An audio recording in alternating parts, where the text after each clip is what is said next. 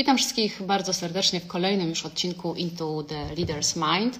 Moim dzisiejszym gościem jest e, no, niesamowity facet. Facet, który jest biznesmenem, marzycielem i uwaga, potrafił świetnie zmonetyzować wszystkie te swoje marzenia. Mam nadzieję, że zaraz dołączy do nas Jakub Chmielniak. Jakub jest e, współzałożycielem, naprawdę i założycielem w zasadzie i właścicielem e, wielu świetnych modowych marek, między innymi kultowej streetowej marki Mr. Google Miss Go, a także właścicielem w tej chwili Aloha from Deer. Ale to nie są wszystkie obszary jego zainteresowania. Interesuje się też influence marketingiem, e, a także e-commerce. Mam nadzieję, że porozmawiamy sobie o tym wszystkim, bo uwaga, e, Kuba chciał zostać naukowcem. Zobaczymy, czy Kuba jest z nami.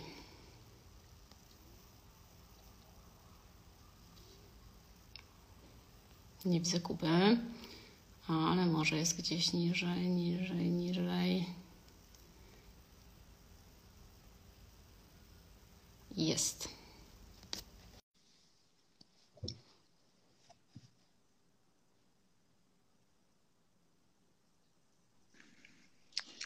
Jestem, cześć. Wspaniale. Miło, bardzo miło tu być. Dzięki Wiesz za zaproszenie. Da, da się Cię bardziej lepiej słyszeć? Jestem na pocach, więc powinno. Może, pod, może to jest kwestia na przykład podgłośnienia albo coś? Teraz zniknąłeś. Serio. Mnie słabo słyszysz? Bo pocy, wiesz.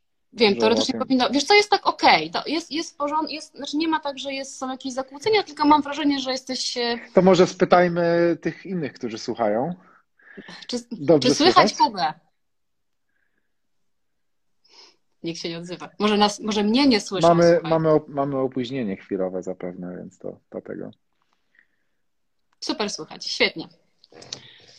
To może ja po prostu jestem głucha ze względu na mój wiek. Niewątpliwie to już jest, to już jest ten czas.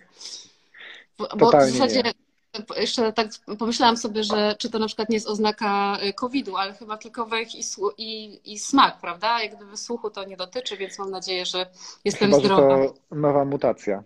Nowa, jest taka szansa, ta brytyjska. Pierwszy, pierwszy egzemplarz odkryty. Polska.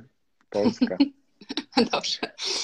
Nie wiem, czy chciałabym być zakażonym numer jeden, szczerze mówiąc, więc zostawmy te żarty na bok.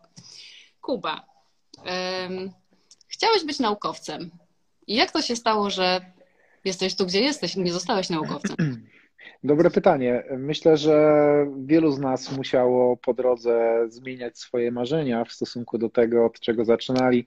Zresztą to od dziecka najpierw chcemy być, nie wiem, e, dziewczyny chcą być, nie wiem, może aktorkami, piosenkarkami, może później e, zmieniają na coś innego, wybierają kariery prawniczek.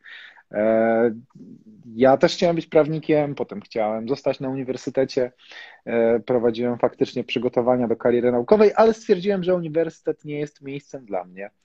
Ze względu na, no jak to w- Polsce bywa, pewne takie skostnienie instytucji, e, taką nie, błonę nieprzepuszczalną względem nowego, świeżego materiału i, i- i nowych, świeżych pomysłów.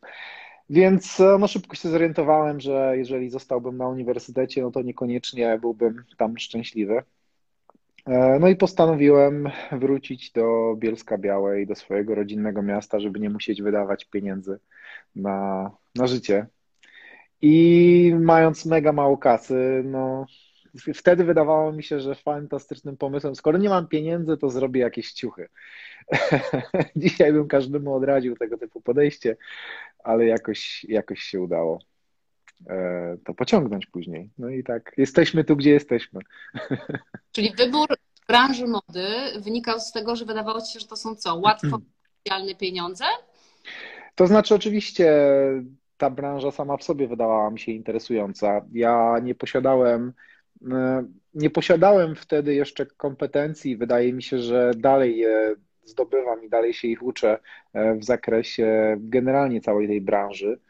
Mm, Dzisiaj to ym, może śmiesznie zabrzmieć z perspektywy, czy z ust człowieka, który faktycznie posiada, no to jest kilkanaście marek odzieżowych, e, też innych projektów około powiedzmy lifestyle'owych, typu okulary, rośliny, znaczy w sensie doniczki, tam jest też jakieś wzornictwo, w okularach jest wzornictwo, notesy, tam też jest wzornictwo. Tego wzornictwa jest bardzo dużo, ale to są, powiedzmy, że pogłębiłem te kompetencje dopiero w kolejnych latach. Też wiele osób mogłoby powiedzieć, że ciuchy, które robię, są najbrzydszymi ciuchami na świecie, ale też e, staramy się jakby robić różne rzeczy w różnych estetykach i w różnych segmentach, ale nie są to kompetencje, które posiadałem na początku. Faktycznie jest to raczej coś, czego e, przyszło mi się uczyć wraz z zespołem w kolejnych latach, a na początku byłem zielony i faktycznie tak jak powiedziałaś, można stwierdzić, że uznałem, że akurat ta branża jest interesująca, fajna, ciekawa, że się jej nauczę i że nie trzeba tam wykładać nie wiadomo jakiej kasy, żeby w ogóle zacząć. Mhm. A to, że poszedłeś, że tak brzydko się wyrażę, w ten streetwear, czyli w taką specyficzną modę w zasadzie, to wynikało gdzieś tam z własnej potrzeby i z tego, nie, nie powiem twojego stylu, ale czasami czy to było jakby dobrze czułeś w tym obszarze, czy to też był jakiś przypadek? Może jednak biznesowo? Oh, wiesz co, e, sama dobrze wiesz, że te ubrania e, są dość charakterystyczne i faktem jest, że mm, takich ubrań nie było na rynku, dopóki Mr. Google and Miss Go czy Aloha from Deer ich fizycznie nie stworzyła. Był taki moment, że w powietrzu wisiał pomysł na podobną odzież, bo on śmigał gdzieś po internecie w formie wizualizacji. E, I to było tak, że były wizualizacje tego typu blues, natomiast nie było fizycznego produktu. E, no i tak się stało jakimś trafem, że mimo, że te wizualizacje śmigały po globalnym internecie, bo to nie był polski fenomen, on się, on się chyba ze Stanów do nas e, tutaj przytarabanił, to w Polsce właśnie udało się stworzyć tego typu produkt, zainspirowany tymi wizualizacjami. Prawdopodobnie ze względu na to, że, że no w Polsce jeszcze się jakąś odzież produkuje. E, i jakoś ten proces technologiczny udało się tutaj przeprowadzić i takie ciuchy powstały właśnie tutaj. I to, to jest to źródło. Co prawda ja, ja zacząłem od takich szukałem, to, słuchaj, to jest tak jakbyś wrzuciła trochę takiego człowieka, który oczywiście ma jakieś tam talenty swoje, jakbyś go tak wrzuciła w taki, w ten, w ten obszar mody i jakby wrzuciłabyś go do tego morza i powiedziałabyś mu pływaj. I na początku było to totalnie niezdarne, totalnie. Ale z biegiem czasu e, coraz, coraz lepiej nam to szło. Nawet ten produkt, który, który dzisiaj mamy, czyli którego sprzedajemy najwięcej, czyli, czyli te zadrukowane bluzy, to znacząco wyewoluowało od tego produktu na początku. Staramy się oczywiście z roku na rok doskonalić to jako produkt, jednak bądź co bądź modowy, mimo że tak trochę gadżeciarski, mimo że nie zawsze, albo najczęściej nieładny, e, że, że, że ludzie kupują go dlatego, że jest śmieszny. E, no ale pamiętajmy, że, że to też jest tak, że na przykład to, to, co dzisiaj widzimy jako powiedzmy pewien produkt docelowy jakichś istniejących marek odzieżowych globalnych, to też jest efekt pewnej ewolucji, nie? I to nie jest tak, że one od początku były takie fenomenalne i fantastyczne. E, ja siedzę w ciuchach dopiero 9 lat e, i mówię z rozmysłem 9, ponieważ trzeba długich dekad czasem, żeby naprawdę coś wyewoluowało w jeszcze większy, doskonalszy globalny trend. To prawda. Podobno średnio startupy po siedmiu latach y, odpalają, zaczynają y, mieć jakieś sensowne przychody. Więc a, a ten sukces twój przyszedł szybko w miarę? Zależy, jak na niego spojrzeć. E, ja w pierwszym roku zrobiłem milion złotych przychodu, a w drugim już siedem. I z jakiejś pers z perspektywy wielu osób pewnie brzmi to fenomenalnie. Wow, chłopak zrobił, e, nic nie potrafił, e, nie miał jakiegoś tam zaplecza, kapitału, nikt mu nie pomógł. I co, i nagle zrobił taki super wynik. E, ale to był dopiero początek drogi, bo można zrobić e, w pierwszym roku jeden, w drugim siedem, a w kolejnym można zrobić znowu jeden, a w czwartym można być bankrutem. E, moim, moją ambicją od początku było stworzenie organizacji, budowa zespołów i to się udało. W tym sensie to, co mi się udało, to stworzyć działającą firmę odporną na zmienne koleje trendów i losu. Mamy w tym momencie 250-osobową organizację, większość z tego to jest produkcja, natomiast to są niezależne spółki, menadżerowie, e, e, dużo biur, dużo oddziałów, takich samodzielnych jednostek i to jest sukcesem po tych faktycznie 9-10 latach, a tam na początek to było tylko tak na zachętę, coś się tam udało. E, rośnie ci wykładniowo, że tak się wyrażę jednym słowem, e, ten sukces, co, co, e, co ma sens w dzisiejszych czasach, zważywszy na to, że technologia rośnie w, takiej, w takim przyspieszeniu. Ale ja jestem produ- producentem, co rodzi pewne problemy. Jako producent nie jestem w stanie tak samo szybko skalować. Produkcji nie da się skalować tak samo szybko jak sprzedaży. E, I w tym kontekście, gdybym tylko i wyłącznie obracał towarem kupowanym u jakiegoś chińskiego producenta, to faktycznie jeszcze szybciej prawdopodobnie byłbym w stanie skalować tę organizację, ale zważywszy na to, że jestem producentem i w tym roku na przykład, w zeszłym roku e, urośliśmy, o, wzrost zaliczyliśmy o 50%. I teraz, żeby, żeby zaliczyć taki wzrost, musieliśmy zatrudnić 70 osób.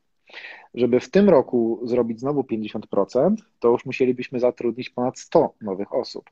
I z każdym kolejnym rokiem ta liczba wzrasta, bo procentowo tyle samo, ale nominalnie. E, no i to, to, to są komplikacje i problemy, z którymi trzeba się jakoś mierzyć, jeżeli dalej chce się rozwijać firmę. No i tak właśnie na tym etapie jestem. A powiedz, jak e, budowałeś tą organizację, to przydały Ci się Twoje skillsy z Twoich e, humanistycznych studiów? Mhm, tak. Sądzę, że generalnie studia jednak e, poszerzają horyzonty, sprawiają, że myśli się szerzej. Takie studia mm, humanistyczne, wiadomo, że one się cieszą taką złą prasą czy złą sławą na zasadzie, no a co ty będziesz robił po tej polonistyce? nauczycielem zostaniesz, albo co ty będziesz robił po tym kulturoznawstwie.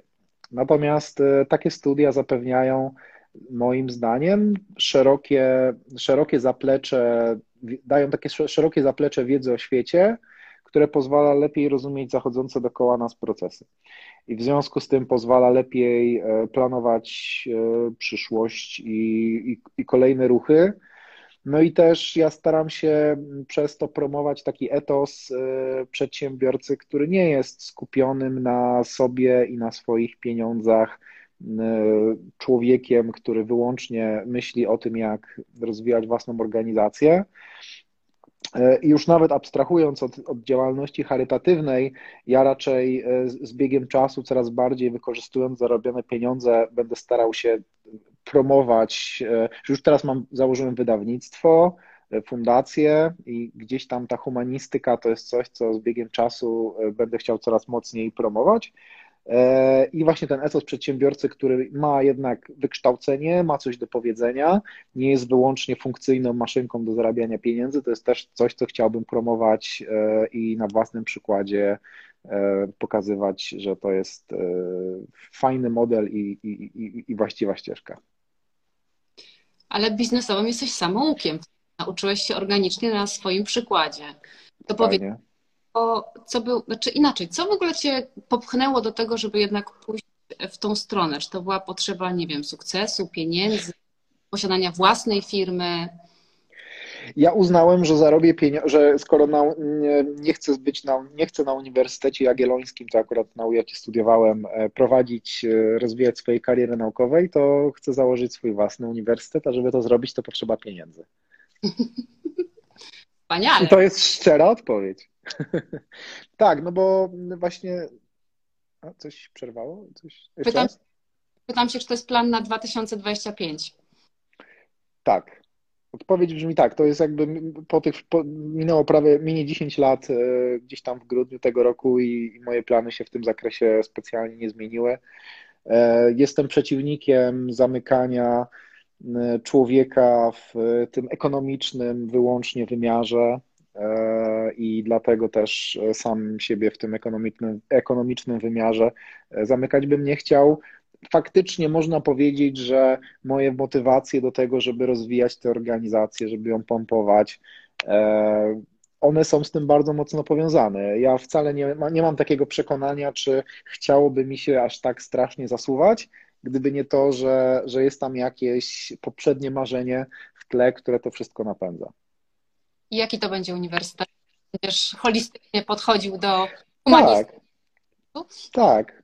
Tak, dokładnie. Chciałbym, żeby to było miejsce otwartej, wolnej refleksji, Wydaje mi się, że takich miejsc jest coraz mniej, a z pewnością z pewnością inicjatyw, jednostek w tym zakresie specjalnie nie ma, więc tak, chciałbym z pewnością, żeby to było z jednej strony przedsięwzięcie charytatywne, ponieważ chciałbym to też połączyć z taką edukacją, powiedzmy, u podstaw też w krajach mniej rozwiniętych, z, połączone z siecią sierocińców. E, przede wszystkim w Azji Południowo-Wschodniej, taki sobie ubrałem, e, ten, ten, wybrałem sobie ten region świata jako, jako taki, który, który lubię i który jest fajny. No i chciałbym z jednej strony dbać o tę edukację od poziomu e, szkoły podstawowej, wyżej i wyżej. E, no i faktycznie być taką pozytywną siłą i wartością dodaną w tym świecie dzięki temu. Jeżeli chodzi o biznes, to myślę, że czego trzeba się nauczyć e, w biznesie, osiągnąć to, co się chce. Nie mówię sukces, bo dla każdego to znaczy innego. Wytrwałości. Ja totalnie jestem ze szkoły wytrwałości i moim menadżerom, moim wspólnikom, bo też teraz mam paru nowych, e, na nowych projektach, e, powtarzam często właśnie to samo, że zwyciężają ostatecznie ci, którzy są wytrwali, bo nawet jak ci nie idzie, to ci w pewnym momencie przestanie nie iść i zacznie ci iść. I nigdy nie wiesz, kiedy spotka cię na twojej drodze biznesowej coś, co nagle sprawi, że biznes rozwijał się tak, nagle się rozwija tak, bo coś się wydarzyło, zmieniły się zasady gry. 2020 e, rok jest doskonałym przykładem tego, jak mogą się zmienić zasady gry. Jak biznesy, które były malutkie, nagle rosną tak, ponieważ gdzieś tam się, odblokowała się potrzeba rynkowa, albo po prostu coś się zmieniło. Więc e, to jest szkoła dla wytrwałych. Moda to jest zdecydowanie szkoła dla wytrwałych, bo znaczy odpowiedź na przykład w tej dziedzinie mody, ponieważ marki odzieżowe potrzebują długich lat, żeby się udoskonalić, ale też żeby się przebić do tej świadomości klientów, żeby w niej pozostać, żeby ludzie nam zaufali. E, to jest, to jest wybitnie biznes taki, że z każdym kolejnym rokiem, jak się go dobrze prowadzi, no to czuć tę siłę wynikającą z tego, że ma się coraz większy pozytywny sentyment wokół własnej marki. Także wytrwałość rozwiązuje generalnie większość problemów, e, ale no, ciężka sprawa z tą wytrwałością bywa. Mm, no, ciężka sprawa z tą wytrwałością i też chyba trzeba wiedzieć, kiedy wiesz, się poddać, no bo też są, nie wiem, firmy, które naprawdę bardzo długo inwestują i gdzieś tam jest ten taki moment, e, kiedy trzeba po prostu powiedzieć, no sorry, był e, zły pomysł. A ty miałeś coś takiego w, swoim, w swoich pomysłach biznesowych, że coś po prostu nie wypaliło? Oczywiście. Ja dużo pieniędzy straciłem na głupoty. E, na głupoty w sensie żartuję oczywiście, ale na takie nieudane przedsięwzięcia Wydaje mi się, że już w drugim roku działalności, a nawet już w pierwszym, mm, wymyśliłem sobie, że otworzę kawiarnię, bo jak mi nie wyjdzie z ciuchami, to przynajmniej będę miał kawiarnię. Zanim skończyłem ją remontować, to, to był właśnie ta przestrzeń między milion a siedem. I już nie było czasu na kawiarnię, w związku z tym kawiarnia podziałała niespełna rok ją zamknąłem, no bo po prostu nie było czasu się nią zajmować. No i pach, tam z 200 tysięcy złotych, które nigdy nie wrócą do kieszeni, no bo wiadomo ile kosztuje wyremontowanie i postawienie tego wszystkiego, kupę kasy przecież. Jakieś e-commerce, które mi nigdy nie wyszły, które musiałem zamykać. E, myślę, że było takich z 5-6 jakichś takich pomysłów, które powiedzmy po, do pół roku stwierdziłem, że jednak to był zły pomysł i trzeba je skasować. Porażka jest nieodzowną częścią tej drogi i wytrwałość między innymi polega na tym, że trzeba się tak wewnętrznie z tymi porażkami oswoić i e, zresztą porażki też mają charakter, nawet w tym biznesie, który się, bo ja, ja, mogę mówić o projektach, które się nie udały, ale na przykład no, ścieżka Mister Google, jakbym sobie ją zrekonstruował, jest pełna porażek, że zakładaliśmy, że nie wiem, będziemy rozwijać sprzedaż hurtową albo coś, tam się nie udawało i te wyniki były gorsze, albo że mieli, że klienci nam odpadali, bo coś tam, albo że y, czasy realizacji zamówień cały czas są dłuższe niż byśmy chcieli. To są ciągle jakieś takie mniejsze w skali, ale jednak porażki i niepowodzenia i no i trzeba się nie poddawać i, i iść do przodu. E, mimo tego Ale oczywiście to, to nie jest sport dla każdego. Ja widzę osoby, które są przeżarte stresem, mają zniszczone zdrowie, dlatego że mm, przesadziły w tym biznesie. To też jest tak, że żeby bardzo ciężko pracować, trzeba, trzeba mieć wokół siebie przyjaciół, którzy cię wspierają, trzeba spać i dobrze się odżywiać i generalnie utrzymywać się w formie. I jest takich prerekwizytów dużo. No jak się ich nie spełni, no to lepiej żaden wstyd odpuścić i spróbować ponownie za, za rok czy dwa. W tym świecie przecież e, można zacząć mając lat 20, 30, 40, 50 i, i super. To prawda. Porażka to, wiesz, najlepsze lekcje, prawda? Tylko jakby trzeba z nich wyciągać wnioski i tak jak mówisz, że gdzieś tam adaptować się i postępować dosyć elastycznie po to, żeby móc, móc prowadzić ten biznes. Fajnie, że nazwałeś biznes w ogóle sportem. Podoba mi się. Coś... I to jeszcze długodystansowców w twojej wersji tak naprawdę. Nie tam jakiś króciutki sprint, tylko poważne przygotowanie na kilka maratonów pod rząd. Mhm. No sprint to mają szczęściarze, bo to tak zdarza się, że ktoś prowadzi firmę 2 czy 3 lata i ją sprzeda. E, I ją sprzeda za dobre pieniądze. To nie jest niemożliwe. Natomiast e, jeszcze w odzieży na przykład tak się totalnie nie da. E, powstają, każdego roku powstaje parę tysięcy nowych marek odzieżowych i 95% z nich pada. Po prostu. Bo po dwóch, trzech latach już nie ma tej, wer- już się człowiekowi nie chce. Już nie ma tej werwy, nie ma tych. Bo to z odzieżą jest tak, że przygotować fajny produkt jest. Nie jest łatwo, ale da się to zrobić, ale sprzedać go później. Często jest tak, że no, są projektantki, projektanci, przygotowują te ciuchy, i to są fajne ciuchy. Natomiast y, później niestety, ale trzeba to sprzedawać.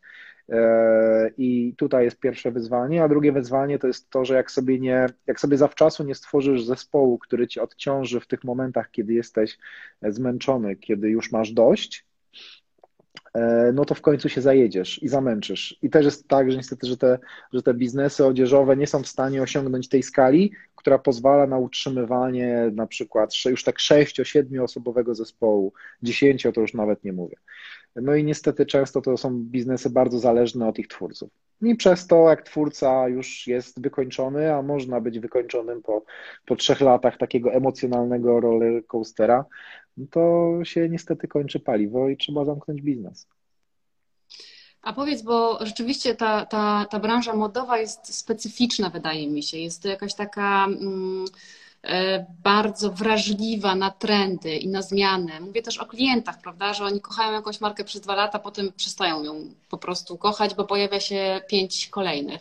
No mhm. co robić, e, żeby jednak utrzymać się na tym rynku przez te, e, przez te kilka lat? Jak, jak to zbudować? Jak zbudować tą rozpoznawalność?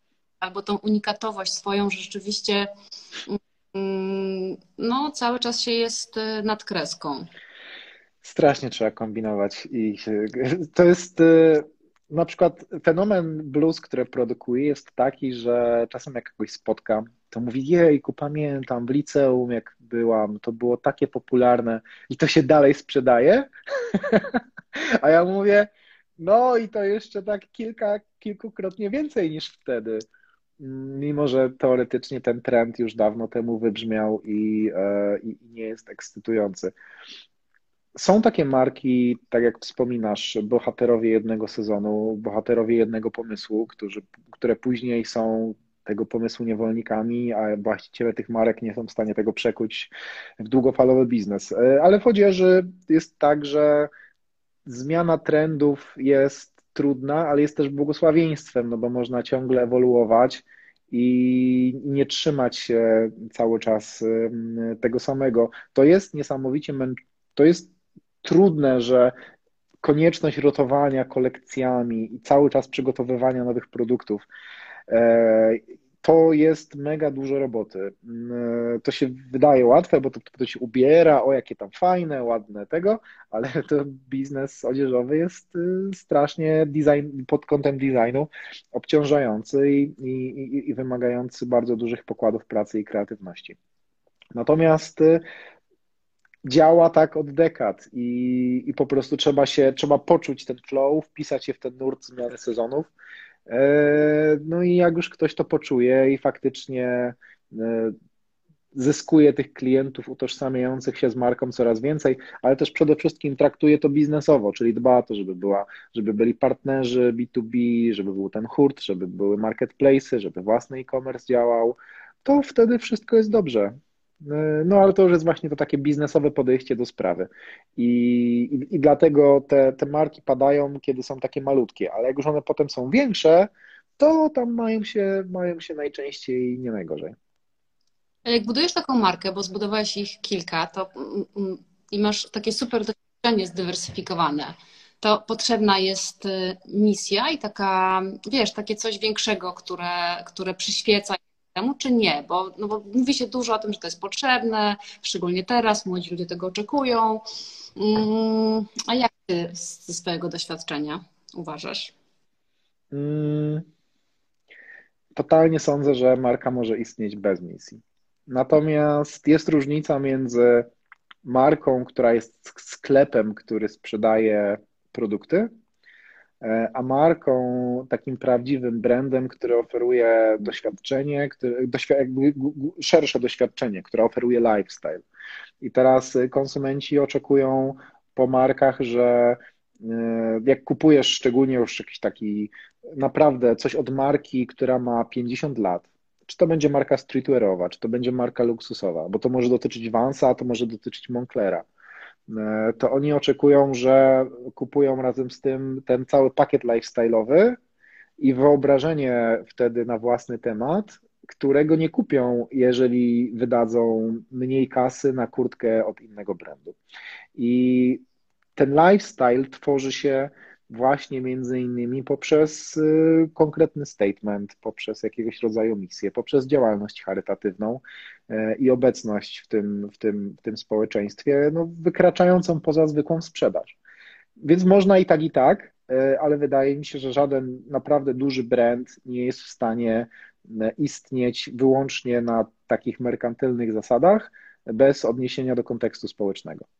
Mhm. A Mr. Google i Miss Go ma taki statement? To jest bardzo tak- dobre pytanie. Jeszcze, jeszcze raz powtórz. Co sprzedajecie tak naprawdę ludziom? Albo co chcielibyście sprzedać? No bo to nie, jest, nie są tylko. To znaczy, w, w przypadku naszych, naszych printowych ciuchów, my faktycznie powinniśmy robić e, więcej, e, więcej niż robimy i nawet mamy to w planach na ten rok, żeby, znaczy my współpracujemy z, ma, ma, w tej takiej naszej działalności wykraczającej poza stricte sprzedaż mamy na pewno dużo współprac z grafikami i promowanie, promowanie artystów gdzieś tam zawsze było nam, nam bliskie. E, natomiast też prowadzimy, ale to tak bardziej na, na zawsze na marginesie całkiem sporą działalność charytatywną, bo, bo jak się produkuje ciuchy, to jest y, dość naturalne, że, że później te ciuchy często, często lądują w domach dziecka i, i się wspiera różne, różnego typu akcje. E, natomiast, y, natomiast u nas jest tak, że jak klient do nas przychodzi, to mamy taki, to jest właśnie taki, ja bym wolał, żebyśmy byli pełnoprawną marką odzieżową i staramy się tak ogrywać te ciuchy, żeby one były odzieżowe, ale one cały czas są na granicy między byciem gadżetami a byciem ciuchami. I to zabrzmi, to tak, tego tak nie widać z zewnątrz. Natomiast my od lat y, myślimy, jak to zrobić, żeby być bardziej marką odzieżową niż bardziej takim sklepem z printami. I y, między innymi dlatego powstają inne marki, już takie stricte odzieżowe, z modą damską, z basicami, z odzieżą sportową, żeby trochę też nauczyć się tej mody z innych segmentów, e, być może coś odkryć, co pozwoli później na przykład, jak to jakby ta, ten know-how pozwoli przekuć na przykład marki printowe w marki bardziej odzieżowe. Ba, na ten rok mamy w celach, e, jakby tworzymy bo co, co roku jakieś nowe marki powstają. W tym roku w segmencie marek printowych powstaje marka premium, printowa, ale tak bardziej, bardziej z segmentu mid premium, która właśnie ma być od A do Z taką marką odzieżową. Ma mieć kolekcję, ma mieć węższy zakres tych produktów, wszystko ma być o wiele bardziej lifestyle'owe i zobaczymy, może tam coś odkryjemy, co pozwoli nam później przetransformować te istniejące marki printowe. To to, to jest właśnie to, jak, jak tworzyć lifestyle, jak tworzyć wyobrażenie tej marki w głowach ludzi. I to, to, to są rzeczy o wiele bardziej abstrakcyjne, aniżeli stworzenie śrubek nowych, jakiegoś nowego modelu pralki. To jest innego typu wyzwanie, bo e, Oczywiście tam też są ważne, trudne wyzwania i oni tak jakby jakiś inżynier by usiadł, to by zaraz opowiadał, jak ciężko jest skonstruować, zrobić innowacje w pralkach, nie? Ale to jest po prostu inny typ, inny typ wyzwania. To jako tak ciekawostkę w ogóle powiem, bo to chyba nigdy o tym nie mówiłem, jakim wyzwaniem właśnie jest e, jakby, że bardzo bym chciał, żeby taka transformacja kiedyś zaszła, ale jeszcze nie wiem, jak ją przeprowadzić. Ale to mnie zaciekawiło, wiesz, bo jaka jest różnica między, no bo ewidentnie to rozdzieliłeś, tą gadżetowość i tą odzieżowość. I y, jaka jest tak naprawdę różnica tak w konstrukcji biznesu, tego jak, jak go sprzedajesz, czy w no, wydaje mi się, że trochę tak, że e, powiedzmy, że w, w, tym momencie jeszcze cała organizacja bardzo mocno opiera się na powiedzmy pieniądzach zarabianych przez marki printowe. I dopóki tak będzie, do tego momentu, jak coś działa, to boisz się to znacząco zmieniać, bo jak popsujesz, to potem możesz mieć kłopot, nie? Mhm. I, no, I troszeczkę jest tak, że jak już nam inne marki urosną i ten ciężar się zmniejszy tych, tych printów, to być może wtedy jakąś, albo już do tego czasu odkryjemy, jak to zrobić, albo będzie mniejszym ryzykiem to transformować. Ale jeżeli pytasz o to, jaka jest różnica, na pewno sam asortyment, bo my, my, my oferujemy klientowi bardzo dużą konfigurację nadruk, fason i jest tak, że jeżeli tego jest za dużo, no to to jest sklep z printami, nie? Jeżeli te kolekcje są stałe, one nie rotują, jest to takie bardziej statyczne, to nie, nie, nie grasz tymi kolekcjami, no to wtedy masz to wrażenie, wrażenie gadżeciarskie. A, no, tak, właśnie jest. Wiesz co, bo tak jak powiedziałeś, że otworzyłeś kawiarnię, jakby ci modą nie poszło, czy to jest tak, że zawsze masz taki plan B i te wszystkie marki, które e, współtworzysz równolegle, też są trochę takim planem B? Trochę tak, no to są nie wszystkie marki są samodzielne, to jakby, nie wiem, printy nagle umarły, to w zasadzie obecnie to by chyba tylko takich marek to nie chyba Carpatry by tylko było w stanie funkcjonować samodzielnie. W sensie te inne projekty odzieżowe one mają dopiero rok, dwa lata. One są jeszcze mocno zależne od, od całej organizacji. Natomiast tak, ja jestem zwolennikiem być, być może właśnie, żeby się czuć mega bezpiecznie, no to żeby sobie tak, tak na maksa zdywersyfikować, że ale to też y, można z tym przesadzić. Na pewno w tym szaleństwie jest metoda, bo mm, każdy nowy biznes jest szansą na to, że się coś nowego odkryje, że dołączy do organizacji ktoś, kto pomoże. W tym sensie wystarczy, że ta najmniejsza marka odkryje coś, czego dotąd nie widzieliśmy, i to może mieć potężny wpływ na całą resztę brandów. I to się cały czas dzieje, że odkrywamy coś, czego dotąd nie wiedzieliśmy, bo nie byliśmy jeszcze w tej niszy, e, i jak się czegoś dowiemy, to potem wszyscy z tego korzystają.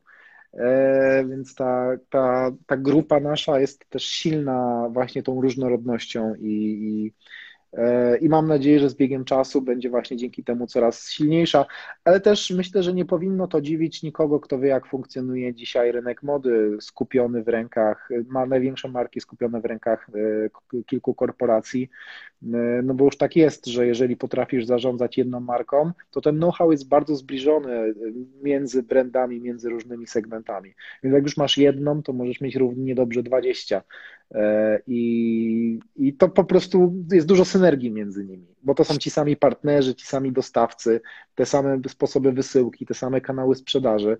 Bardzo sobie, to, to, to widać po prostu, że nie tylko, ja tak, nie, nie tylko ja tak sobie wymyśliłem w Polsce, tylko faktycznie są firmy zachodnie, które w ten sposób działają. To jest tylko biznes, czy tam dużo uczuć wkładasz te swoje marki? No, myślę, że nie dałoby się nie wkładać uczuć w, w to wszystko. To, ja nie jestem androidem, e, i nie byłbym w stanie tyle czasu spędzać. Znaczy, ludzie, którzy, moi współpracownicy mm, są bardzo oddani mi, mojej firmie, bo, e, no bo wiedzą, ile starania właśnie ile serca jest wkładane w to, żeby to działało. Mam fantastyczny zespół, bez którego nie byłbym w stanie realizować tych celów.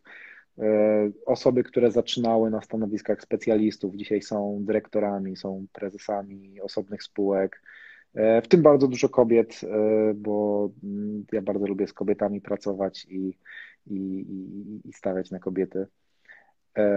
Zresztą chyba większość pracowników w mojej firmie to kobiety. Ale to dlatego, że trochę, trochę mnie to, to fajnie brzmi, a potem się okazuje, że to dużo krawcowych po prostu jest. I, i to dlatego tak. Ale... No zachowane, nawet tak. A jakim jesteś szefem? Yy, pomagającym. Mm, dającym wolną rękę, egzekwującym odpowiedzialność, budującym ludzi. To na pewno. To jakby właśnie to miałem, chciałem, żeby to tak wybrzmiało. Jak mówiłem, że jest ten, growth od poziomu specjalisty przez menadżera, dyrektora i tak dalej. I to tej organizacji po prostu da się zrobić. I też dlatego, że ja, ja to po prostu lubię. Drodzy kochani, śledźcie ogłoszenia. Jak Jakub będzie e, zatrudniał, to. Cały czas, cały czas zatrudniamy. A jak zatrudniasz? Masz tak, że mm, jednak ma, wiesz, czy to są tylko skillsy, czy masz. Nie, w ogóle są tym obszarze, który my zajmujemy, czyli w obszarze e-commerce, social mediów, mało jest takich osób, które są w stanie wnieść kompetencje z zewnątrz. Ja o wiele bardziej oczekuję zaangażowania, zaciekawienia te dwie rzeczy. Jak one są, to całą resztę można dopracować. Jeżeli po prostu to lubisz i tego chcesz, to to jest taka idealna organizacja, żeby, żeby przyjść, żeby się nauczyć e, tych wszystkich rzeczy ode mnie, od innych, od innych e, członków zespołu.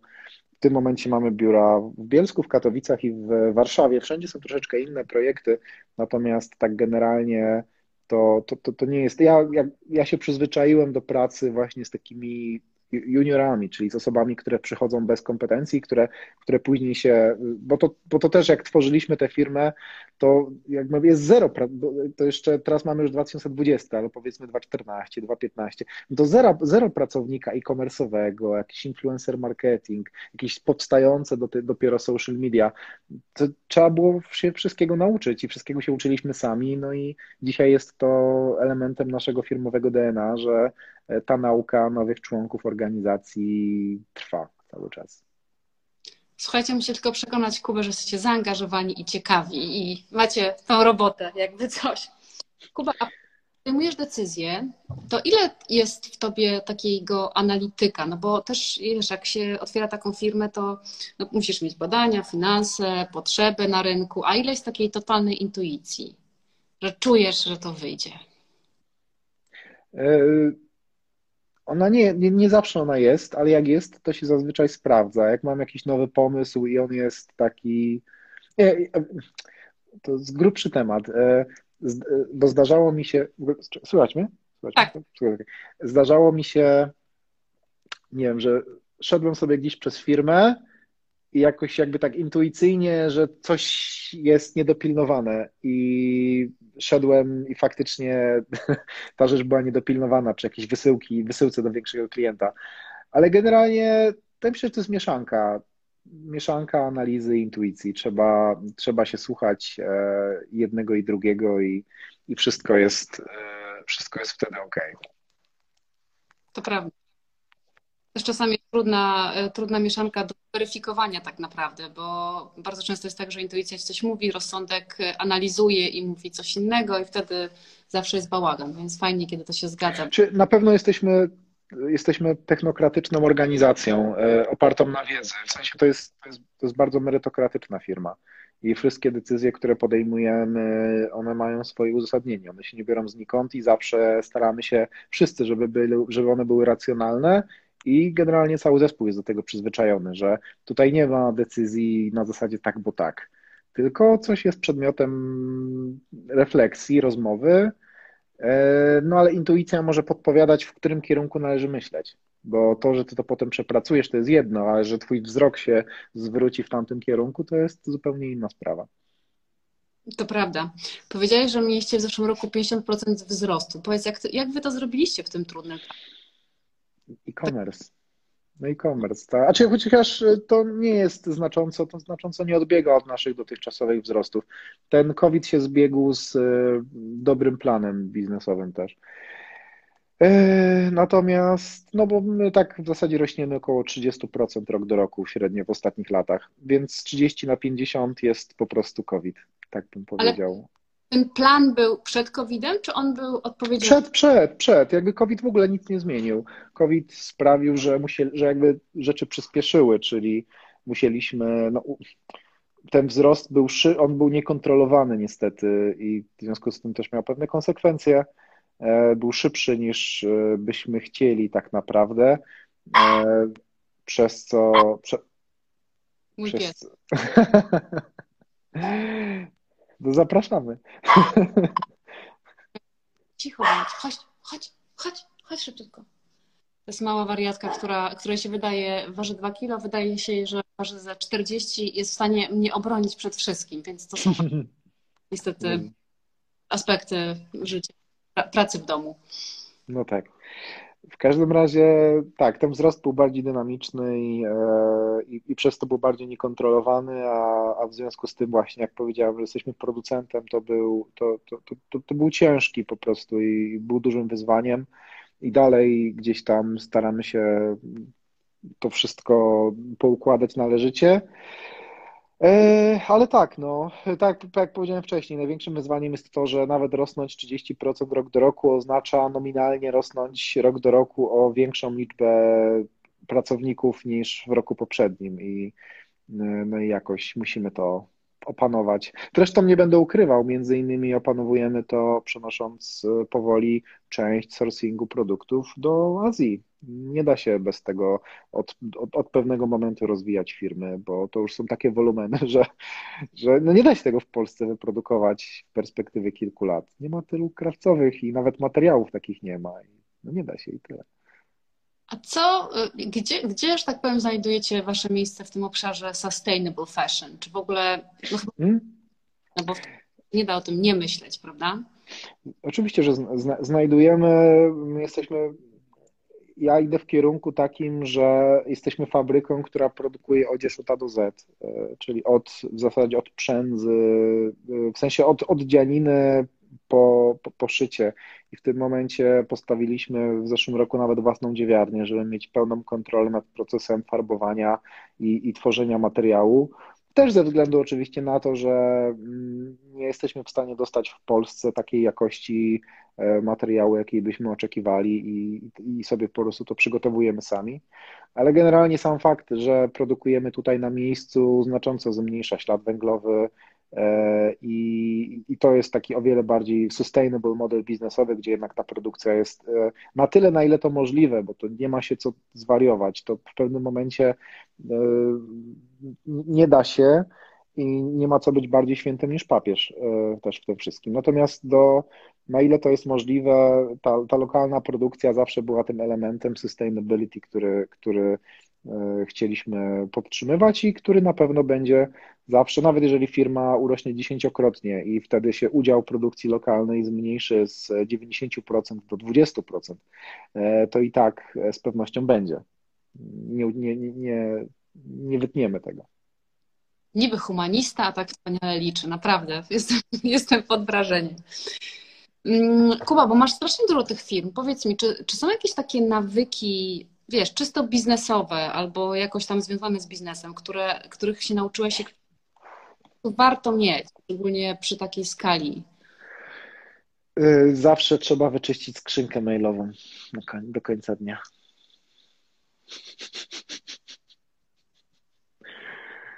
Coś, tak, coś, coś, czego nikt, nikt nie chciał usłyszeć. Niestety, ale to jest, to jest taki nawyk, ja mam pewną nawet takie natręctwo z tym związane, że jak przychodzą do mnie maile, to trochę muszę je na ile mogę szybko poodbijać. Taka niecierpliwość w sobie wykształciłem względem tego. Ale to jest na pewno nawyk. Na pewno nawykiem jest dobrym myślenie o firmie jako, to jest to myślenie o procesach i o ludziach, że, że, że to nie jesteś ty, tylko to jest ta organizacja, która, która musi być większa niż ty i twoją ambicją jako menadżera musi być to, żebyś mógł z tej firmy zniknąć, żebyś e, był zastępowany, że jesteś zastępowalny jak każdy inny i twoim zadaniem jest się zastąpić w związku z tym. Ja tak sobie sformułowałem na samym początku swojej ścieżki e, swój cel menadżerski, Wtedy jeszcze naiwny, młody, głupi myślałem, że go zrealizuję w dwa lata. E, dzisiaj jestem, oczywiście każdego roku jestem coraz bliżej.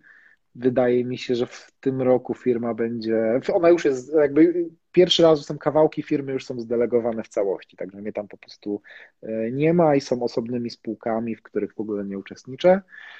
I jest szansa, że w tym roku osiągnę ten swój cel menedżerski, co nie oznacza, że w organizacji nie będę, po prostu nie będę w niej potrzebny. A to jest coś innego niż, że nie będę w niej wcale. Będę po prostu wartością dodaną i są pewne rzeczy, które potrafię lepiej niż inni i będę w stanie. I to, to jest w pewnym momencie trzeba sobie zadać pytanie, mm, co powinienem robić, co powinnam robić, żeby być wartością dodaną dla organizacji, żeby ona się rozwijała szybciej czy powinienem robić, nie wiem, te rzeczy, które robię. Czy tego nie może zrobić ktoś inny, czy ja wtedy robiąc coś innego nie będę, nie będę dawał firmie o wiele więcej. To są na pewnym etapie bardzo ważne pytania, ale też organizacja musi być na tyle dojrzała, oczywiście, żeby utrzymać pracowników, żeby też musi mieć wystarczająco wiele lat, żeby obecni tam pracownicy byli wystarczająco kompetentni. Musi być samo, samo odtwarzalna. To jest ważne, że, że organizacja straci palec albo kończynę, bo nie wiem, ktoś się zwolni, coś się posypie, różne rzeczy się dzieją, może się cały, nie wiem, dział posypać w trzy miesiące, bo coś tam, to musi mieć taką zdolność autoregeneracji, będącą kombinacją kompetencji HR-owych i gdzieś tam tego, że nie tylko osoby w tym dziale wiedzą, co robią. I no, takie różne rzeczy są. Wspaniałe, słuchaj. Bardzo mi się to wszystko podoba, bo mam takie wrażenie, że tak myślisz szerokokątnie o, tych, o tej całej swojej organizacji, o tych wszystkich firmach, że tam nie ma takiego e, myślenia liniowego, które zmierza w jakimś jednym konkretnym e, kierunku, tylko jakby taki żyjący byt, którym właśnie coś odrasta, coś przyrasta, coś pada, gdzieś bardziej gdzieś może bardziej zmaleć. I tak mam wrażenie, że to gdzieś tam, tak jak o tym opowiadasz, to tak to, tak to, trochę, e, tak to trochę wygląda. E, bardzo mi się podoba. No i powiedz mi, jak będziesz już tą wartością dodaną tylko, to co, co będziesz robił? Pojedziesz na jakieś piękne wyspy i będziesz e, czytał, pisał książki? Nie, nie, ja już w ogóle. Aj, ja jest, jestem niewolnikiem tej takiej szalonej, niczym nieskrępowanej kreatywności, bo jak się tworzy co roku nowe projekty, to potem, nawet jak się stare zdeleguje, to potem są te nowe, które, nad którymi trzeba przysiąść. Yy, nie no, wakacje ja mam problem z odpoczywaniem i to jest jedna z kompetencji, których nie posiadam i ja chciałbym posiadać, chciałbym się nauczyć odpoczywać efektywniej.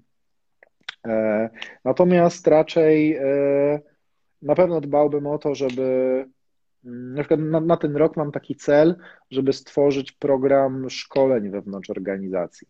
Tak, żebyśmy, żebyśmy, my sobie przekazujemy wzajem, się uczymy tutaj e, jedno od drugiego, ale to nie jest w żaden sposób usystematyzowane. Chciałbym stworzyć bardziej taki usystematyzowany wewnętrzny e, university, e, nasz mały, naszej mini korporacji. I wiem, że i na przykład ja to muszę zrobić i ja muszę takie kurikulum trochę stworzyć, oczywiście z innymi e, osobami, że nikt tego nie zrobi, a wiem, że jak już to zrobię, to potem e, każdy, kto będzie dołączał do firmy, będzie miał łatwiej i pogłębimy też kompetencje osób, które już są w organizacji. E, no ale też przede wszystkim jestem tą osobą, która jest odpowiedzialna za wytyczanie kursu. Moi ludzie mi ufają i wiedzą, że, że nieważne w jakie tarapaty byśmy wpadli, to i tak e, u steru jest kapitan, który ma głowę na karku. No i to też jest pewna odpowiedzialność, którą ja na sobie mam i z którą to odpowiedzialnością muszę się mierzyć, wytyczając nowe, szlaki w, właśnie w odpowiedzialny i rozsądny sposób, a nie tak na wariata, tylko właśnie z głową. A co cię stresuje najbardziej? E, wydaje mi się, że jedyną rzeczą, która mnie tak naprawdę stresuje, to zawsze jest totalnie standardowo dla biznesmena cash flow. Zawsze kwestie związane z cash flow. E, ja dość intensywnie inwestuję, w sensie staram się, żeby jak pieniądze trafiają na konto, żeby od razu gdzieś pracowały. I zdarza mi się przeinwestować, albo zdarza mi się dość agresywnie du dużo wydawać na nowe rzeczy. Oczywiście to są sensowne wydatki, ale i tak dość intensywnie ten. Więc czasem, jak jest y, gorsza marżowość, gorsze, gorsze miesiące, jest jakaś dziura w cashflow, to to jest stresujące. I to jest tak de facto jedyna rzecz, która mnie, która mnie tak naprawdę stresuje, bo, ale to jest totalnie, jak, jak w firmie są pieniądze, to nie ma problemów, a jak, y, jak tej kasy brakuje, to zaczynają się nerwy. I myślę, że, że, że ty też o tym wiesz i każdy, kto, kto trochę tego liznął, nie tylko jako szef, ale też jako pracownik wyższego szczebla, doskonale zdaje sobie sprawę, że, że ten czynnik jest kluczowy dla, dla takich tam. To prawda, nie zawsze można go też przewidzieć, prawda? I więc y, dobrze jest być na to przygotowanym. A powiedz, masz takie poczucie, że masz trochę farta jednak w tych biznesach? Czy to jest wszystko takie mm. pracowane, przemyślane, czy jednak jakieś tam, jakieś tam szczęście się pojawiło w tym? I, tak i nie. Ja na pewno jestem dzieckiem szczęścia i mm, moim szczęściem jest to, że nie, stała mi się, nie stało mi się żadne nieszczęście. E, nie miałem żadnego wypadku, nic mi nie spłynęło, nic, e, nie wiem, nie, nie, nie przytrafił się fuck up, z którego bym się wylizywał, nie trzy miesiące, a trzy lata.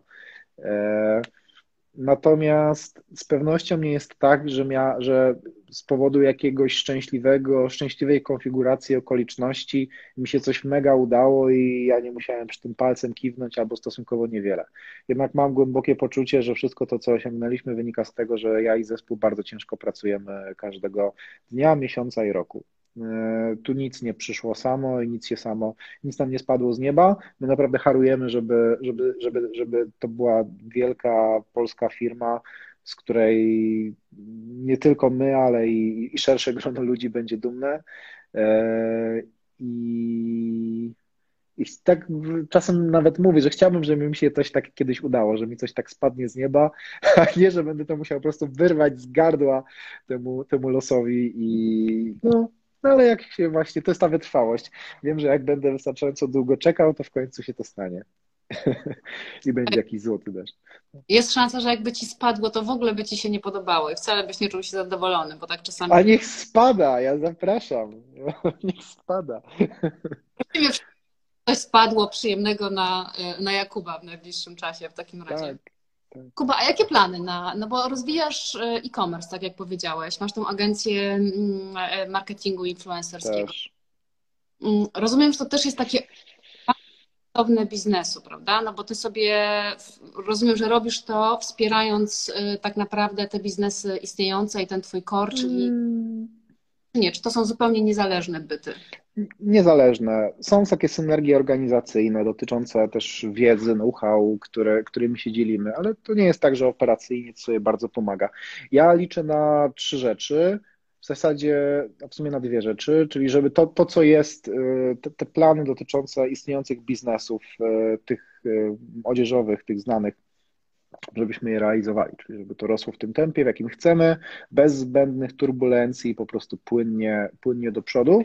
Natomiast bardzo bym sobie życzył, żeby te nowe projekty, które też powstały mm, teraz na przełomie tego zeszłego roku i tego roku, to jest przede wszystkim e, e, Corner, czyli aplikacja live streamingowa, e-commerce'owa, która mam nadzieję będzie jakąś taką małą rewolucją w e-commerce i w social mediach, którą sprowadzimy na świat zachodni tutaj z Polski, co byłoby e, ewenementem, bo to się, mm, to się jeszcze nie wydarzyło. E, I z dru- coś więcej o tym, bo to brzmi super ciekawie. Wiesz co, e, chodzi o to, żeby, żeby te zakupy, takie jakie je znamy, żeby one miały w sobie komponent rozrywki, którego w tym momencie w nich brakuje. Czyli chcielibyśmy połączyć to, jak my de facto w tym momencie kupujemy bardzo często, czyli będąc zainspirowanym przez influencerów, żeby to połączyć z faktycznym procesem zakupowym. Bo teraz masz tak, że masz influencerów, którzy gdzieś tam promują pewne rzeczy i masz sklep internetowy. To są dwie rzeczywistości, które są rozerwane. E, nam zależy na tym, żeby to wszystko scalić w jedno, żebyś miała marketplace, gdzie masz influencera, który streamuje ci, tak jak my sobie teraz rozmawiamy. Ja mogę mówić, to jest najnowszy model AirPodsów. Są, mogę o nich opowiadać, jakie są fantastyczne, jak pięknie leżą, nie, że fajnie wchodzą w uszko, że można w nich biegać. Mogę po prostu się wcielić, mogę się wcielić w rolę sprzedawcy, a jednocześnie tutaj w tej aplikacji będzie można od razu dokonać transakcji. E, też będzie można w ramach tej aplikacji rozmawiać o tych produktach ze swoimi znajomymi, wysyłać im je, ale generalnie te wszystkie komponenty rozrywkowe y, liczymy na to z, z, z, moim wspólnikiem, w tym wypadku Adamem, z którym razem to prowadzimy, że jeżeli te komponenty wszystkie wsadzimy w jedną aplikację i, i tutaj właśnie wykorzystujemy te, tą, tę wiedzę, którą mam z, z moich marek i z influencer marketingu. Ja po prostu wiem, jak to działa. Jak teraz wrzucimy to wszystko w tę jedną mapkę e, i ona trafia powiedzmy za dwa tygodnie już na App Store i zaczynamy z nią lecieć, no to jest szansa, że, że to będzie naprawdę coś nowego, fajnego, innowatorskiego i że na dłuższą metę to może być e, fenomenalny projekt. I zobaczymy. I tego sobie życzę. Że zdetronizuje de facto influencerów, bo oni biedni robotę stracą wtedy tak naprawdę. Nie, właśnie nie. Oni dzięki temu będą mogli więcej zarabiać, ponieważ obecnie influencer, przez to, że jest nadpodaż e, influencerów na rynku, jest ich bardzo dużo, to tych, a tych możliwości zarabiania jest tyle samo, to oni zarabiają coraz mniej kasy. I teraz, jeżeli my odblokujemy możliwości zarabiania przez nich, czyli że oni prowadząc takie live streamy sprzedażowe faktycznie będą w stanie. E, w ogóle AirPodsy rozładowały. Jest raz różnica, czy tak, tak samo jest?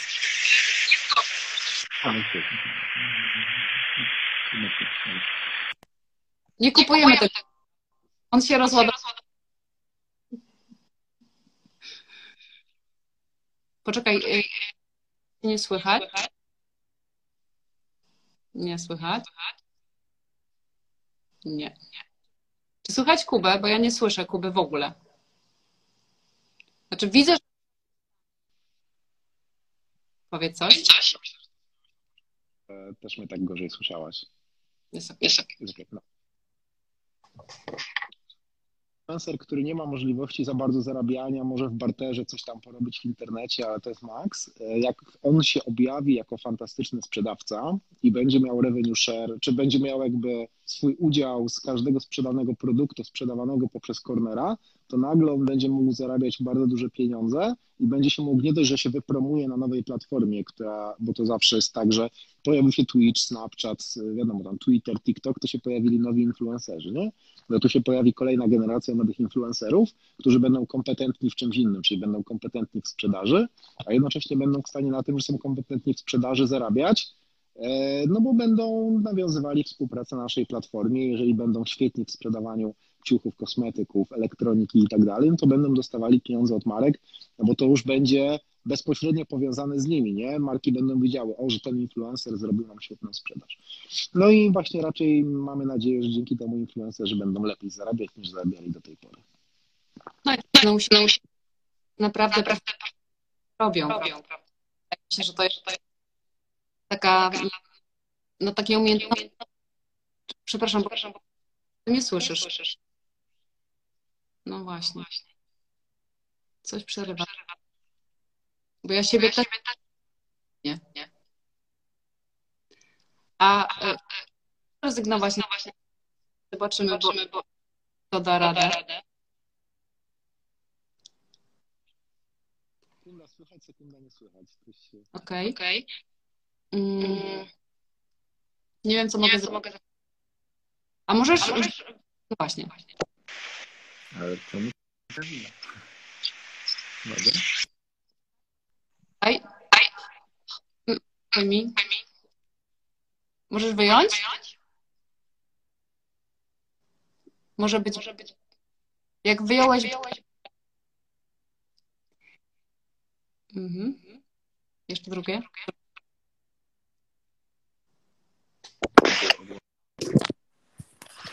Jakbyś, no właśnie, jakbyś mógł kupić na głośniku. O, wiesz co jest lepiej? Na głośniku. Nie wiem w jaki sposób, ale to twoje AirPods y, y, robiły mój pogłos, co jest interesujące. To, Trzeba technologia. było kupić oryginalny, a nie na targu. No właśnie. Rozumiem, że to też jest, to, to jest związane i kiedy startujecie z tym pomysłem? No my przeprowadzaliśmy testy. mm, no, to chyba trzeba wstrzymać. Przeprowadzaliśmy testy we wrześniu i tak naprawdę startujemy za tydzień, dwa już z taką wersją docelową aplikacji. Czyli to jest przyszłość, która się dzieje już teraz. Wspaniale. A powiedz, rekrutować? Jeszcze raz? Jeszcze- W jaki sposób chcecie rekrutować influencerów? Czy to będzie Tak jak kompletnie... to robimy do tej pory, bo to my, my na początek będziemy normalnie nawiązywać współpracę z influencerami do konkretnych streamów, do konkretnych marek, tak jak robimy to teraz. Natomiast y, myślę, że w drugiej połowie roku będzie wydevelopowana taka, taki, taka specjalna część aplikacji, gdzie marki będą bezpośrednio nawiązywały ze streamerami współpracę, też widząc ich statystyki i to, jak są skuteczni w sprzedaży. Więc to jest proces, który będziemy chcieli zautomatyzować. Na początek oczywiście będziemy brali ciężar organizacji wszystkich streamów na siebie, co będzie wymagało od nas więcej pracy, ale też dzięki temu jakby będziemy bliżej całego procesu streamingu, będziemy w stanie go lepiej analizować, doskonalić i, i, i bardziej się, mocniej się uczyć tego wszystkiego. A powiedz, no bo wiadomo, że technologia e, jest istotna, no to są powiedzmy sustainable w jakimś tam aspekcie. A co jeszcze, jak, jak ty w ogóle widzisz przyszłość tego rynku modowego i mody jako takiej? Jako, jako jak, w którą stronę to pójdzie? Moda na pewno poszła, trafiła, poszła, mm, rozwinęła się w kierunku internetu bardzo mocno w ciągu ostatnich 10 lat i to bardzo przeorało rynek odzieżowy. Ja jeszcze miałem sposobność oglądać e, taki bardziej klasyczny rynek odzieżowy, który bazował mniej więcej na tym, że faktycznie na świecie było ileś tam butików, e, do których można było sprzedawać ciuchy. Mm, Wraz z zapanowaniem e-commerce'u te sklepy zaczęły upadać i jest ich coraz mniej. I tak naprawdę w tym momencie to, co się liczy, to jest ym, z jednej strony ym, cały, cały segment marketplace'ów, który powstał, czyli dzisiaj liczy się obecność na tych wszystkich multibrandowych sklepach internetowych, gdzie wszyscy robimy zakupy. E, I to jest jakby bycie na Zalando, na Asosie, czy jeżeli chodzi o luksusowe marki, na Farfetchu, Witkatsu, a to się łączy ze sobą na MyTheresa i tak dalej. To są, to są sklepy, na których marki muszą być, jeżeli chcą generować sprzedaż. Z drugiej strony oczywiście rozwijanie własnych kanałów internetowych, ale to, że, to, że się ten tradycyjny mm, rynek załamał, to też jest, z tym się wiąże to, że Fashion Weeki straciły znaczenie, showroomy straciły znaczenie, imprezy targowe straciły znaczenie, jeszcze COVID w ogóle dobił całe to środowisko, E, także w tym momencie po prostu e, moda równa się e-commerce, równa się internet e, i to równanie to stało się mocne jak nigdy i z każdym rokiem pewnie będzie coraz mocniejsze. Także dzisiaj, żeby robić, żeby robić modę, trzeba posiadać głębokie kompetencje związane z e-commerce'em i marketingiem internetowym, zrobieniem fenomenalnych zdjęć i filmów do internetu i bez tego się po prostu nie obędzie. No właśnie, więc drodzy artyści, którzy tworzycie modę, musicie mieć miliard dodatkowych kompetencji, bo bez tego nie ma szans na markę modową. Szkoda tylko y, na projektowaniu, bo nikt y, nie uczy tych biednych, utalentowanych ludzi, którzy naprawdę robią fajne rzeczy, jak to de facto sprzedać. Więc też y, myślę, że tutaj można by było poprawić trochę tę edukację, więc może to też jest pomysł na Twój uniwersytet albo część Twojego uniwersytetu, który za ile? Za 4 lata odpala? Tak się mówiliśmy? 2025. Dobra, challenge accepted. O, jeszcze teraz będziemy mieli fajny projekt z challenge'ami. Może tutaj wśród słuchaczy jest ktoś, kto będzie chciał wziąć udział. To będzie taki projekt charytatywny częściowo i on będzie polegał na tym, że mm, stworzymy projekt, który się będzie nazywał Impossible Business Challenge. Odpalimy go gdzieś za miesiąc i on będzie polegał na tym, że będą do niego mogły osiągnąć, będą do niego dołączać osoby, które już coś w biznesie osiągnęły, ale jest, jest dla nich to trochę za mało i chcą sobie wyznaczyć taki bardzo ambitny cel biznesowy na za 5 lat. I teraz e, cały myk polega na tym, że wyznacza się ten cel, to może być nie wiem, jakaś wycena firmy, jakiś przychód, coś takiego, co, co faktycznie robi wrażenie. E, I teraz, jeżeli ten cel się zrealizuje, no to wpłaca się jakąś określoną dużą kwotę pieniędzy na cele charytatywne, a jeżeli się go nie zrealizuje, to jest właśnie jakiś taki hardkorowy challenge na zasadzie, że trzeba zrobić maraton przez pustynię, albo maraton na biegunie, albo zamknąć się w klasztorze, w klasztorze Shaolin na miesiąc e, i, i, i różne takie rzeczy. I będziemy się starali w ten sposób z jednej strony e, tworzyć takie community ludzi, którzy wyznaczają sobie ambitne cele, ale też e, właśnie takich, którzy, którzy wiedzą, że, że, że, że trzeba działać charytatywnie E, wspierać się i sobie pomagać. I to też taka ciekawostka z nowych projektów. Także zachęcam do wzięcia udziału.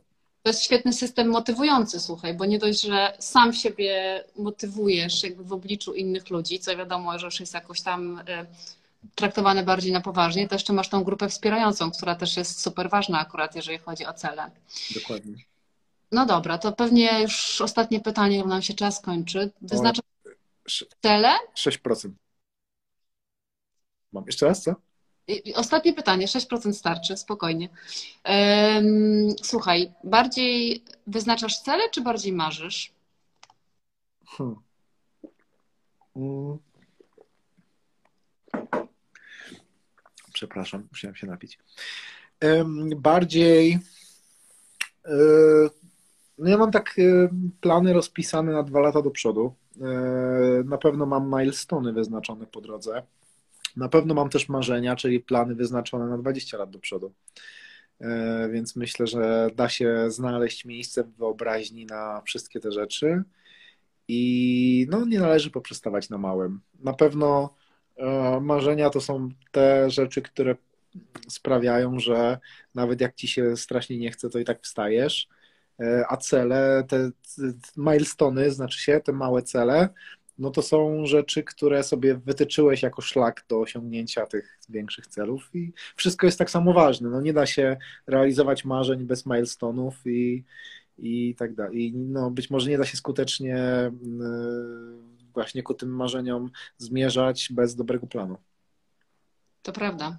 Ale podoba mi się to, co powiedziałeś, że marzenia to są dla mnie takie trochę cele E, mniej wyraźne, ponieważ są mhm. w czasie, ale jakby pokazują Ci trochę ten azymut i to, dokąd chcesz e, zmierzać. Dokładnie. Bardzo Ci dziękuję. Super, naprawdę super mi się rozmawiało, dowiedziałam się mnóstwo fajnych rzeczy i rzeczywiście to, co o tobie mówią, że jesteś artystyczną duszą zamkniętą w biznesowym opakowaniu skutecznym, to, to wszystko prawda. Zapamiętam to sobie. Może jesteś pierwszą osobą, która tak powiedziała, tak naprawdę. Jęłam, ale generalnie myślę, że, że trochę tak jest. Więc życzę Ci super sukcesów i naprawdę będę śledzić ten nowy projekt, bo, bo to wygląda bardzo ciekawie i też bardzo mi się podoba. Ja też wiesz, siedzę w modzie dużo dłużej niż Ty i pomysł y, w ogóle przetransferowania mody w świat rozrywki wydaje mi się, że to, to, to może być jeden z większych i sensowniejszych trendów w ogóle na przyszłość mody. Więc dzięki za inspirację. Fajnie, dziękuję za miłe słowa. Też są takie podnoszące na duchu i, i wzmacniające w tym przekonaniu, że się uda. Uda się na pewno. No to dzięki też raz, raz jeszcze za, za, zaproszenie, było przemiło i przefajnie było pogadać. Taki godzinny call e, w biurze, po, jestem w biurze w Katowicach, po zrealizowaniu właśnie wszystkich tasków, to sam raz. To teraz ci, żebyś sobie odpoczął w miarę możliwości. Nie ma szans. To, no to masz challenge, słuchaj. Twoim challenge'em na najbliższe 5 lat jest nauczyć się odpoczywać, co wiem, że nie... Okej. Okay. Trzymaj się. Pozdrawiam serdecznie. Cześć.